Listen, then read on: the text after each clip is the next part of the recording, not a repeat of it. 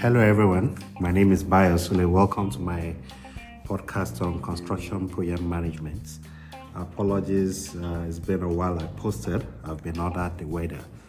Uh, today, we'll be talking about um, burnouts, and this is an often thing that happens in the industry, uh, particularly with project managers.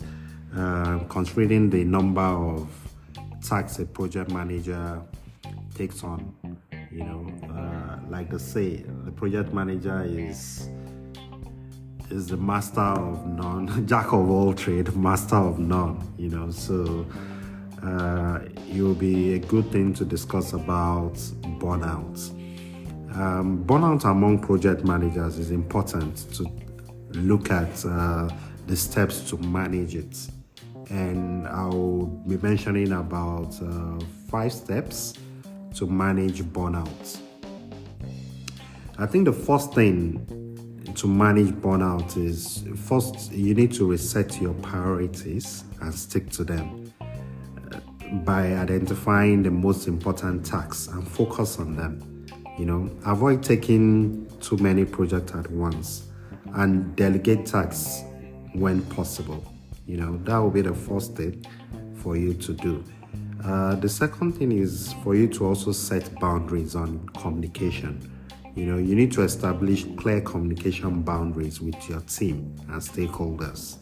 You know, this can help you avoid feeling overwhelmed by constant communication. You know, so you need to put in a proper uh, means of communication and how often that communication will be. You know, that's the second thing. The third thing is for you to step back get context and adopt your approach.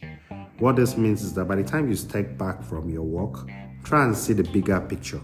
You know, this will help you identify areas where you can improve your approach. You know, that's very, very key.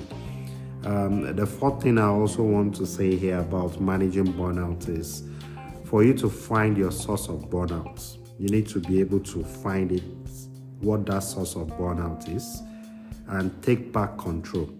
You know, finding it means that you need to identify the root cause of your burnout and take steps to address it. It could involve making changes to your work environment, adjusting your workload, or seeking important seeking support rather from your colleagues on a mental or a mental health professional. You know, this is very, very key. Uh, the other thing I also want to talk about will be, uh, which is the last thing I want to say for you to manage burnout, is ask for help. You know, everyone needs support from others. So please don't be afraid to ask for help when you need it. Reach out to your colleagues, friends, family members for support. You know, this is very key to manage burnout. I hope with these few points, um, you'll be able to take up one or two things of what I've said and see how you can deliver your project successfully. See you on the next one.